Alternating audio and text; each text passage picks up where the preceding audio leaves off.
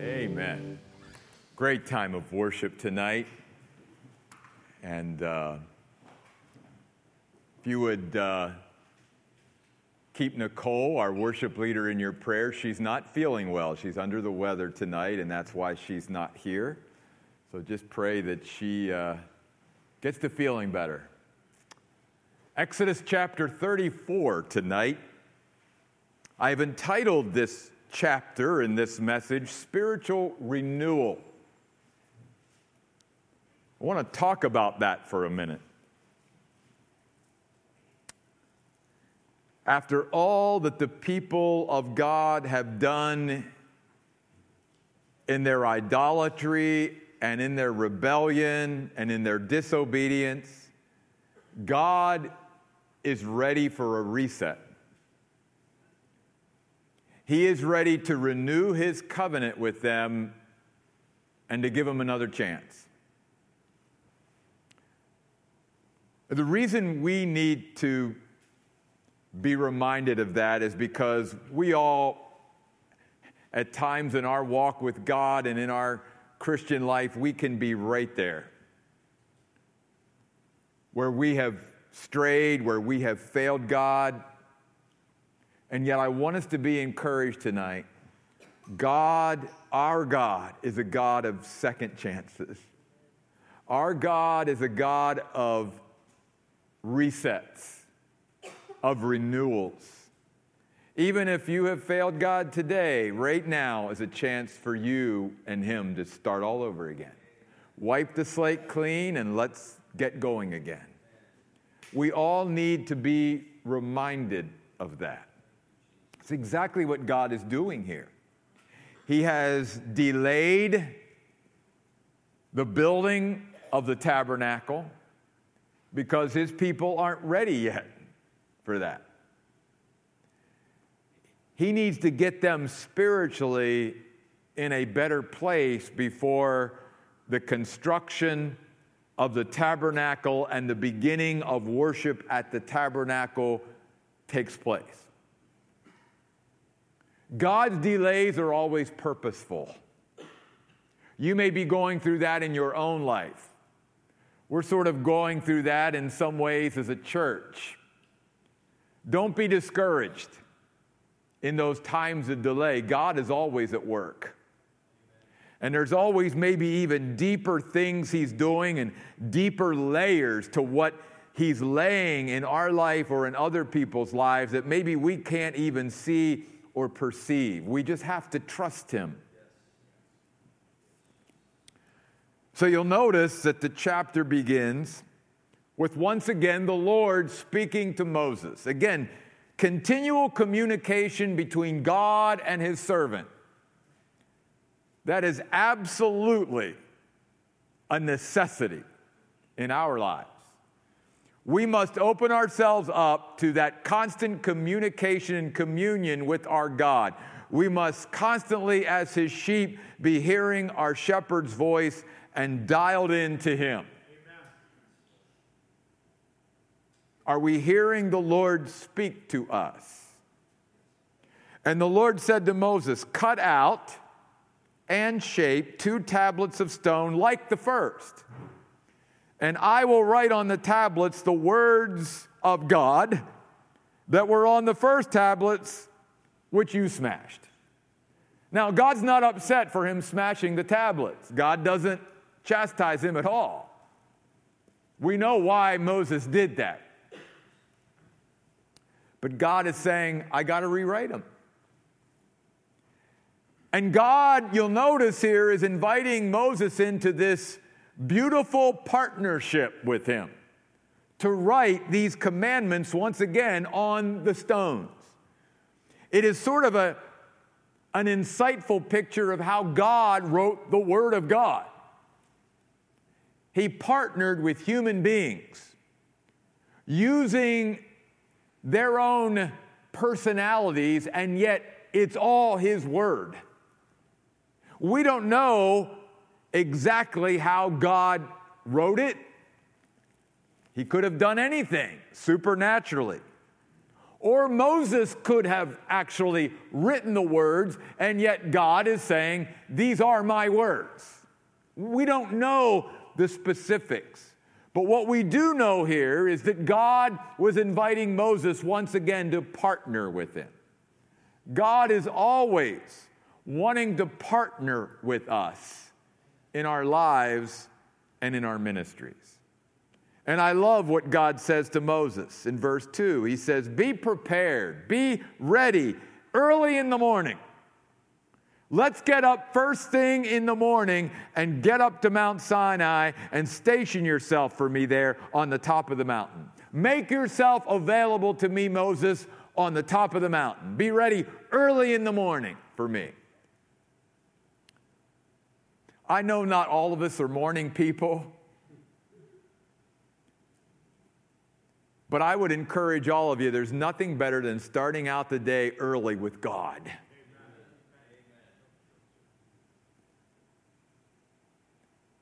Nothing like Him being that first voice we hear and the, the first one we communicate with and commune with in the morning. And even making ourselves available first thing God, what do you have for me today?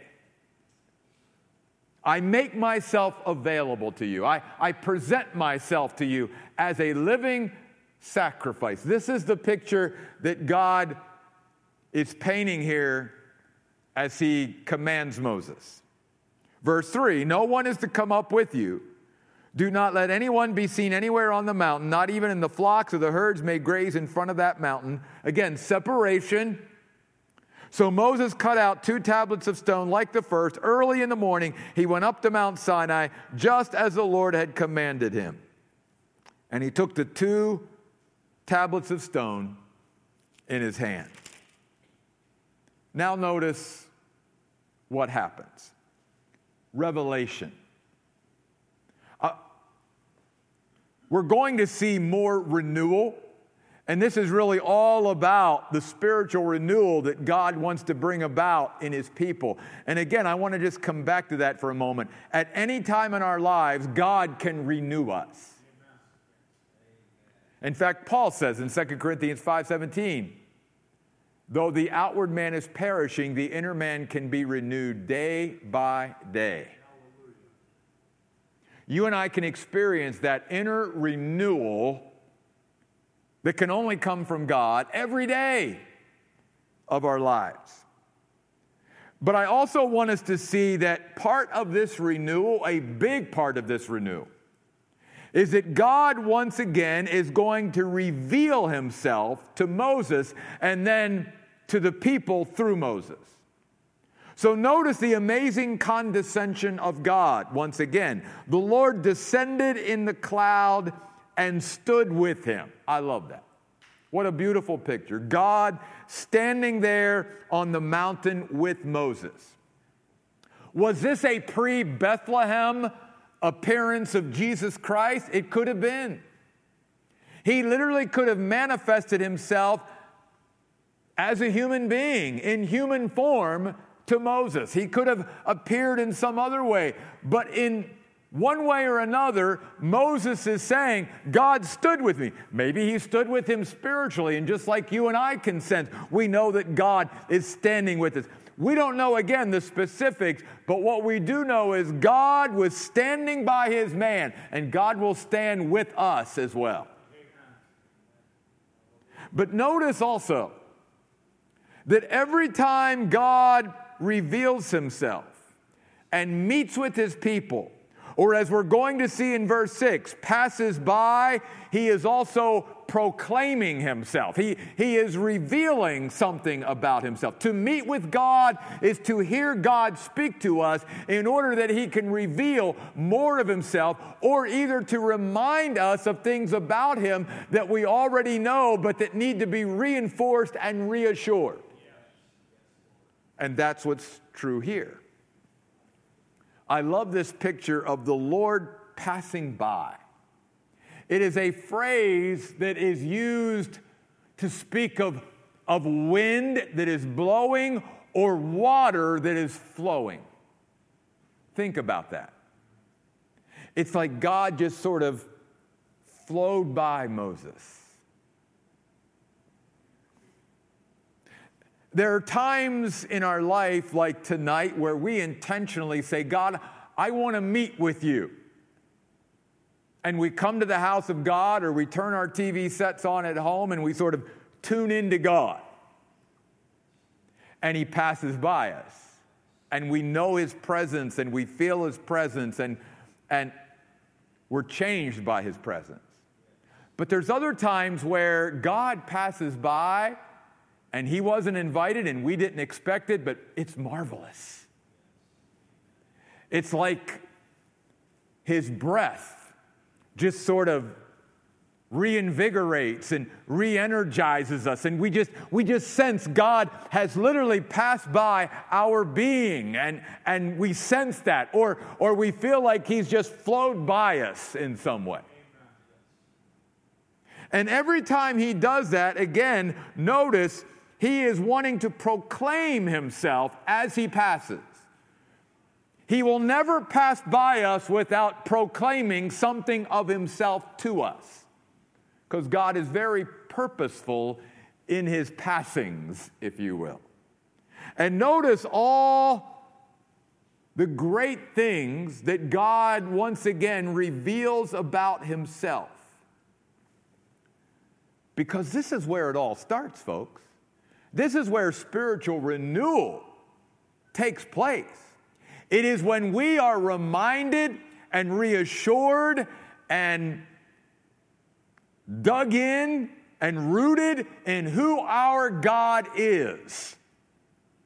Because even we who know God can, in some ways, let the things of God and about God and His nature and His character, and all that, we can let those slip from our, from our memory or we're not really applying the truth of God to our lives at certain points or in certain areas. And we need to be reminded of these things in order to be renewed. And that's exactly what God is doing here. And maybe God will use these same things tonight that He has revealed to Moses thousands of years ago to renew you and your heart and mind tonight. So let's look at them for just a moment. First of all, he proclaims himself in verse 6 twice as the Lord. Capital L, capital O, capital R, capital D. Jehovah, the self existent eternal one, the one who has always been and always will be, the one who has no beginning and no end, the Alpha and the Omega. In a sense, he is reminding Moses from the very beginning I was before all things, and I will be after all things. And there was nothing before me. I've always been. Again, even in our finite minds, we can only take that so far, and we sort of drop off the cliff because we don't understand something having no beginning. To know that our God has always been and always existed just sort of goes beyond what we can totally grasp. Even though we understand it to a point and we believe it and we trust it and we know it. And, and, the reason that we need to be reminded of that is to be reminded again that God is transcendent and greater than we could ever imagine, wholly other than anyone or anything in the universe. Nothing can compare to Him or no one. And that's where he starts. But then notice what else he reveals about himself I am compassionate. I am full of compassion and mercy. What a God. Again, a God. And by the way, and we're going to see this again, in the word compassion is the word passion. And God's going to even emphasize that later on in his revelation. God is a passionate God, and he has a passion for each of you tonight. And he is full of mercy. Mercy is a God that never gives us what we truly deserve. Grace, as we're going to see, because notice he goes on to say, and I'm a gracious God, full of grace. Grace is when we receive what we don't deserve. Mercy is when we don't receive what we do deserve. And again, we could just meditate on those and think about how awesome it is to be in a relationship with a God who's full of compassion and mercy and grace. He can be moved. As we learn in the New Testament, we have a high priest who can sympathize and empathize with us in our humanness, in our weakness, in our frailty, in our finiteness. He is a God of compassion. He also reveals himself as a God who is slow to anger, literally long fused. Long fused. And I'm so grateful for that. If God had a short fuse, probably none of us would be around. God is a very patient, long suffering, long fused God. You begin to think about every day how the God who brought every human being into being is blasphemed, disregarded, cursed. I mean, treated terribly. And yet, he's so full of mercy and compassion and grace, slow to anger. And notice, abounding in loyal love. He is a loving, kind God and faithful, reliable, dependable, trustworthy, keeping loyal love for thousands maintaining his passion and his affection for all, forgiving iniquity and transgression and sin. And I love that word for forgiveness. It literally means to lift up and carry away. God, on the shoulders of his son Jesus Christ, placed all of our sin upon his son, and his son lifted that up and carried it away, never to bring it up any more. What a God! But He is a just God. For by no means will He leave the guilty unpunished. Responding to the transgression of fathers by dealing with children and children's children to the third and fourth generation. So, in this renewal, God is once again revealing some of who He is. Because that's where it all starts with God. That has to be the focus. Getting to know our God and, in a sense, to re know our God and be reminded of who He is. And notice then what happens even to Moses, the one who had had an engagement and experience with God and a fellowship and a communion and communication with God unlike any other human being up to this point in history. And yet, Moses, as the Lord passes by, notice what happens to Moses. He became liquefied. You say, where do you get that? Well, in verse 8, the words quickly bowed down to the ground in the Hebrew language literally mean Moses became liquefied. It was like his knees just buckled. He could not hold his weight up under the revelation of his God, and he just fell to the ground.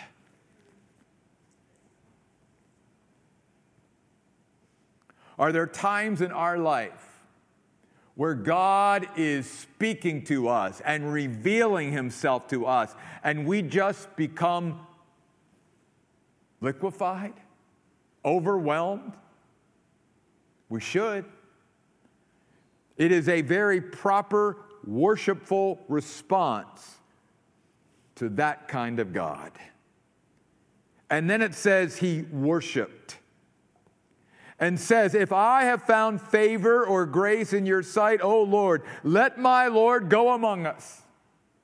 Travel with us to the promised land. Because as we learned last week, Moses said, God, if you won't go with us, then why are we going?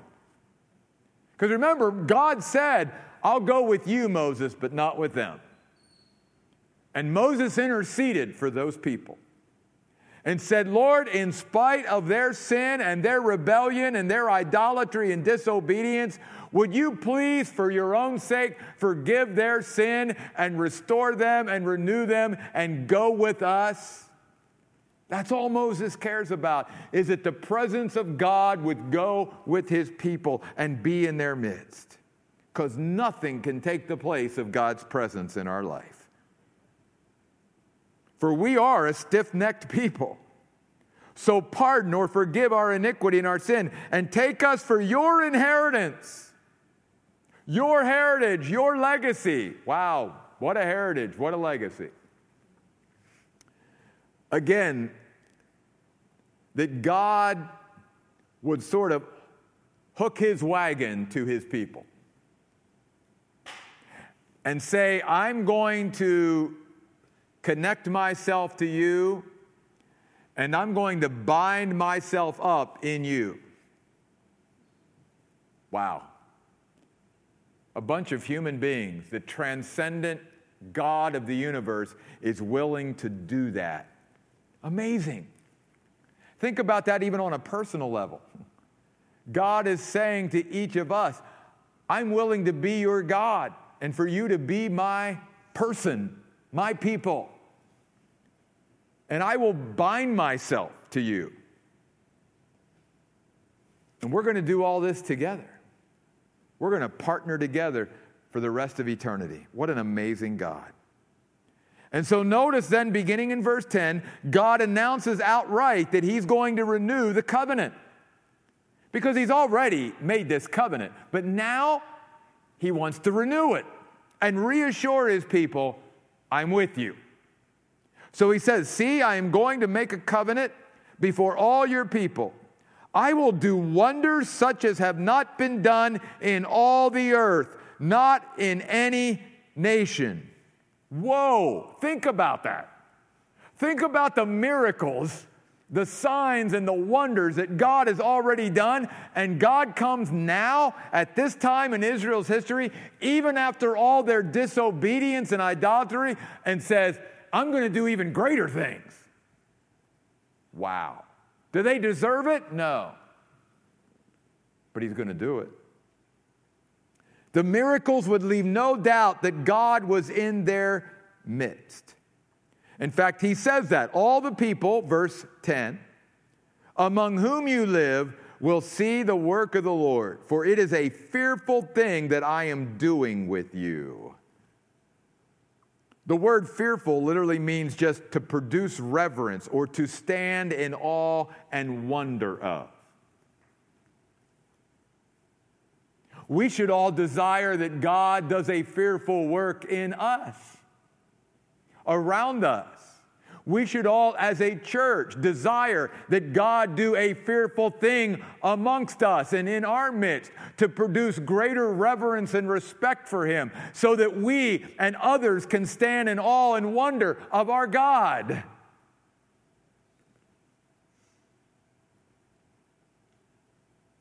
But then we move from renewal and revelation to now God wanting to build responsibility and rhythm into the worship of his people. So you'll notice here, again, sometimes like I do, we're doing a little alliteration here renewal, revelation, then responsibility and rhythm. Notice what God says in verse 11 Obey what I'm commanding you this day. The word obey means to keep, to watch, to preserve, to protect. In fact, in the Hebrew, it's a word that literally meant put a hedge about. Is that the way we view our obedience to the commands of the Lord? That we're literally watching over them in order to preserve them, not only for our own sakes, but to pass them on to subsequent generations? that God holds us responsible, as even I shared Sunday, that like the tenant farmers in the parable, that we are caretakers of the promises of God. Notice he says in verse 12, be careful. When I begin to drive out, verse 11, all these people in the promised land, be careful not to make a covenant with them, not to hook yourself up and partner with them, lest they become a snare to you, a trap for you. This is your responsibility. And then he begins to teach them not only about certain responsibilities, but about the rhythm that he wants them to employ as they live and worship him. And I'm going to use this one phrase that keeps coming up down through the passage. Notice beginning in verse 14 you must not worship any other God. For the Lord, whose name is jealous, by the way, it's the only time in the Bible God calls himself jealous.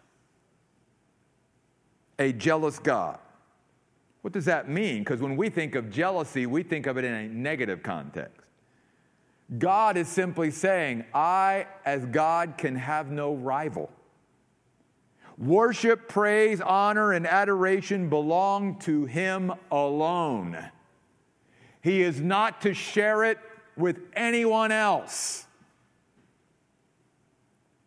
But then notice verse 18 you must keep the feast of unleavened bread. Verse 22 you must observe or celebrate the feast of weeks, the first fruits of the harvest. Verse 23 your men must appear before the Lord God. Verse 25, you must not offer the blood. Verse 25, you must not remain until the following morning with the leftovers of the sacrifice. Verse 26, you must bring to the house of God your first, first fruits of your soil. You must not cook a young goat in its mother's milk. Did you see it? All the musts and the must nots. God is saying, because you are my people, you have a responsibility to me. There are certain things that are musts and must nots in your life. Boy, do we need to be reminded of that today. Because we live in such a sort of laissez faire, lackadaisical, even Christian world today.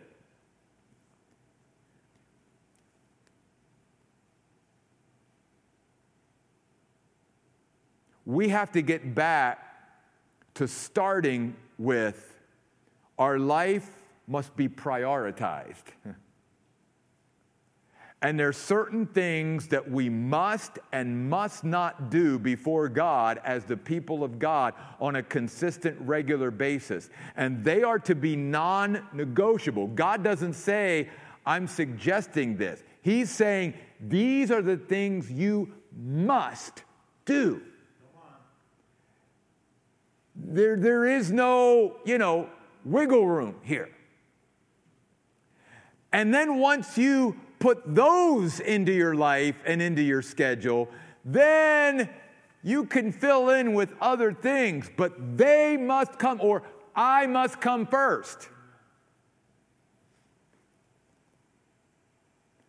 So, how do we translate that over to our day and age? Well, there's certain obligations, things of necessity, things that you and I should be doing on a consistent basis, and they should be non negotiables. These are the things that we must do and must not do if we are calling ourselves the people of God. And you'll notice within all of these musts and must nots that much of it revolves around their worship. Because again, within this responsibility that God wants to build into his people, he also wants to build into them not only a sense of responsibility, but a rhythm. These are the things that we just regularly do as the people of God. And we don't wake up I'm just going to use this as an example. We don't wake up on Sunday morning going, Should I go to church today or not? No. That's where I should be as a person of God. If I say I'm worship, I'm a worshiper of God, that God is first place in my life, that He means more to me than anything else, then that should be something that's a non negotiable. And yet today it's like, well, so many other things take precedence and priority. And if I don't have anything else in my schedule, then I just sort of fit it in. That's what many Christians do with their prayer life, with their time in the Word, with their time with fellowship with other Christians, with their time of worship. It's just sort of like, eh, I'll see what happens. God is saying you've got to develop a rhythm to your life and live rhythmically because that's the way I created you. That's why back in the book of Genesis, as we saw, God said, I'm going to create day and night, and I'm going to create you know, six days you work and the seventh day is a Sabbath. And, and I want you to have a rhythm to the way you live your life because the way I created your body, even physically, was so that it would, it would move optimally as you ha- live in rhythm. And when you're out of rhythm, you're going to be out of rhythm spiritually, emotionally, and physically. But if you get into rhythm with God and you develop that rhythm and you maintain that rhythm, then you can begin to make progress and see enhancement in your life and my life spiritually, emotionally, and physically. And God wanted to develop those principles all the way back at the beginning of His Word. And then we come to one final R tonight, and that is reflection. Because beginning in verse 29, we have the story. It says, When Moses came down from Mount Sinai with the two tablets of the testimony in his hand, when he came down from the mountain, Moses did not know that the skin of his face shone while he talked with him. It wasn't something that Moses could sense or feel but his face was literally glowing. In fact, the word shone literally means to send out rays. And you see this word three times in this passage in verse 29, in verse 30, and in verse 35. You see that word shone, literally to send out rays.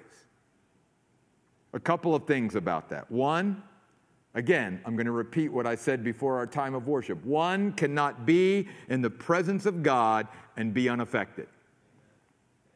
There is transformation spiritually, emotionally, and physically when we spend time with God. And we even are going to carry the engagement of our God on our faces. People are going to be able to even see physically that there's something different about us by our countenance, by our joy, by our smile, by the very fact that we've been in the presence of God.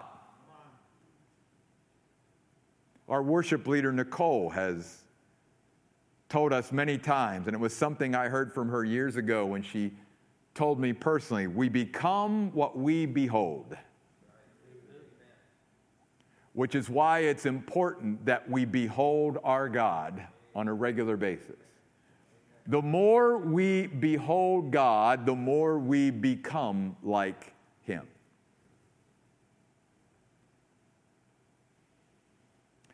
The smelter knows when the material is done when he sees his reflection in it in the fire.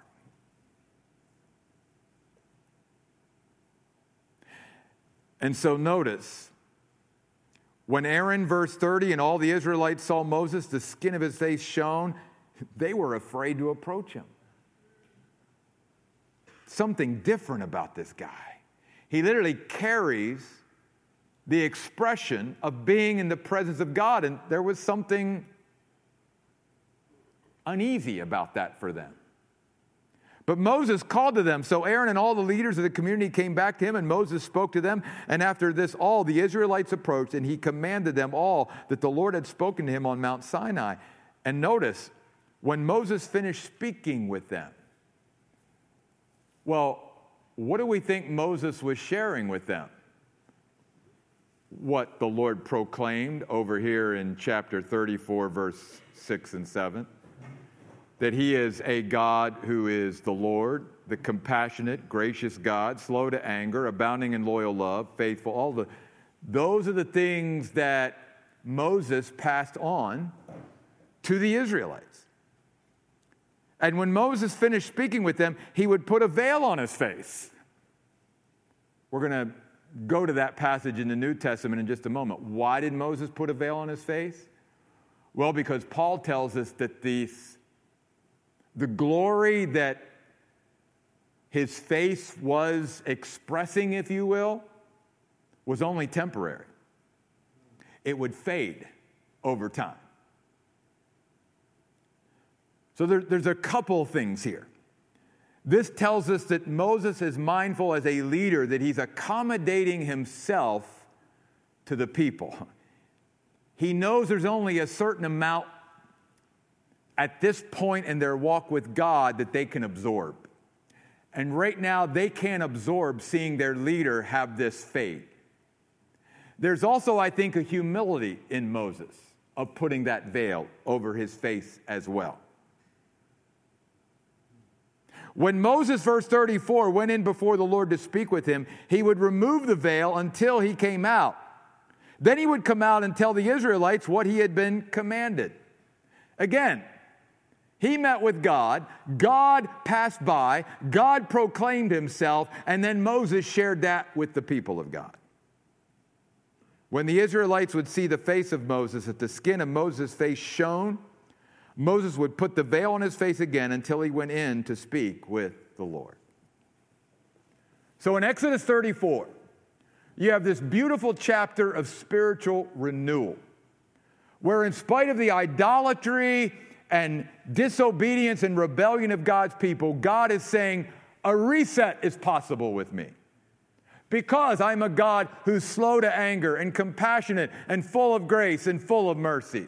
I'm going to give you another chance. You don't deserve it, but that's who I am. It's a reset. And we all have those opportunities with our God. And thank God we do.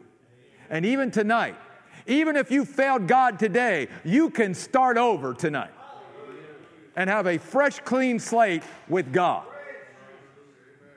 As God renews us, He renews us through revelation.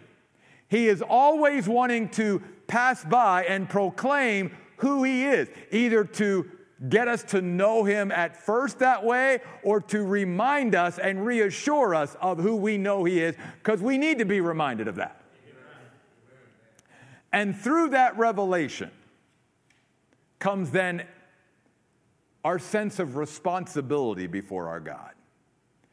And then incorporating that rhythm of worship to our God that we need to all have the musts and the must nots. And as you and I, like Moses, spend time with our God, God will be more and more reflected in and through our lives to others. So, in closing tonight, you can leave Exodus and go over to the book of Second Corinthians in the New Testament, to Second Corinthians chapter 3, because Paul comments on this very passage of Scripture and uses it in second in, in the New Testament to teach us something that will be actually very applicable and encouraging to us in the New Testament age. And I'm going to begin reading. I'm going to go over a few minutes tonight. I'm going to begin reading in 2 Corinthians 3, verse 7. But the verse I really want to then land on is that very last verse of the passage, verse 18. If the ministry, Paul says, 2 Corinthians 3 7, that produced death, carved in letters on stone, tablets, came with glory, so that the Israelites could not keep their eyes fixed on the face of Moses because of the glory of his face, a glory which was made ineffective. How much more glorious will the ministry of the Spirit be? For if there was glory in the ministry that produced condemnation, how much more does the ministry that produces righteousness excel in glory? For indeed, what had been glorious now has no glory because of the tremendous greater glory of what has replaced it. For if what has made, been made ineffective came with glory, how much more has what remains come in glory? Folks, he's talking about what God has done in us. Therefore, since we have such a hope, we behave with great boldness. And not like Moses, who used to put a veil over his face to keep the Israelites from staring at the result of the glory that was made ineffective. But their minds were closed. For to this very day, the same veil remains when they hear the old covenant read. It has not been removed because only in Christ is it taken away. But until this very day, whenever Moses is read, a veil lies over their minds. Ah, but when one turns to the Lord, the veil is removed, praise God. Now, the Lord is the Spirit, and where the Spirit of the Lord is present, there is freedom. And we all, that means every true believer in Jesus Christ, folks, he's been building to this. And I want us to get this before we leave God's house tonight. He's talking to all of us as Christ's people. He says, We all then don't have to have a veil over our face. And we can literally be, by God's enablement, looking at the glory of the Lord, beholding for ourselves through God's enablement, God's glory, as in a mirror. And when you and I spend time with our God and allow God to enable our minds and hearts to engage with Him and to perceive and discern His great glory, we then can be transformed. Again, that word means a change that results from being with God into the same image from one degree of glory to another. On and on and on it goes. What does Paul mean by from one level of glory to another? It means that you and I, even as mere human beings, but because we know the Lord and have the Spirit of the Lord, you and I can slowly steadily and very progressively become more and more like Jesus Christ as we behold his glory. Christ's personal excellence. God can begin to build into our life as we sung tonight from the inside out as we behold our God. And how does God do it? He says that very last line it's from the Lord. And who's the Lord? The Spirit. The Spirit who lives within each and every believer of Jesus Christ. So we have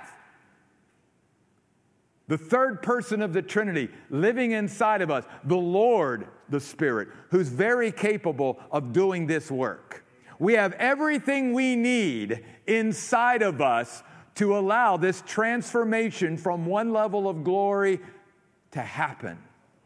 But we've got to build into our lives that rhythm of beholding the glory of God. And this is exactly from Paul's own lips in Romans 8:29 the whole purpose of salvation.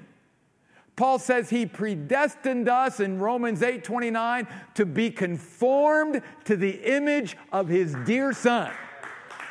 That's it.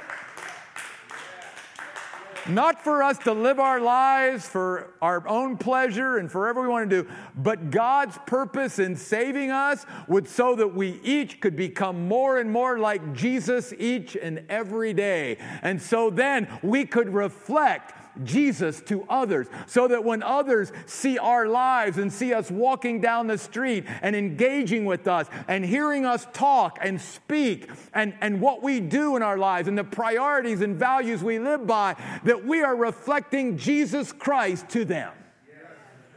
And that's how we witness. That's how we give testimony to God. You see. So here's this chapter Exodus 34 all the way back at the beginning of the Old Testament. Happened thousands of years ago, and yet the elements and the principles that God has built into that chapter through Moses is just as applicable and relevant to us today as it was back then. He's the same God who wants his people to behold his glory and be changed forevermore. Let's pray. Father God, we thank you tonight for being here and meeting with us. God, may we always desire to behold your glory through your spirit that will enable us to do that. God, I'm so thankful that I don't have to be like Moses and put a veil over my face. I can look at you unveiled through your spirit. And Lord, I pray that we will be in connection with your spirit. And we will allow your spirit, God, to, to not only stir within us a desire to behold your glory, but to become more like your son, Jesus. The people of God saw a difference in Moses' life, in his worship, and even on his face. May the people in our life, the people we engage with every day, the people that are around us every day, may they see the difference that Jesus makes in our life as well. May they see the difference in our life, our priorities, our value, our walk, our talk every day. These things we pray in Jesus' name. Amen. God bless. We'll see you all next week.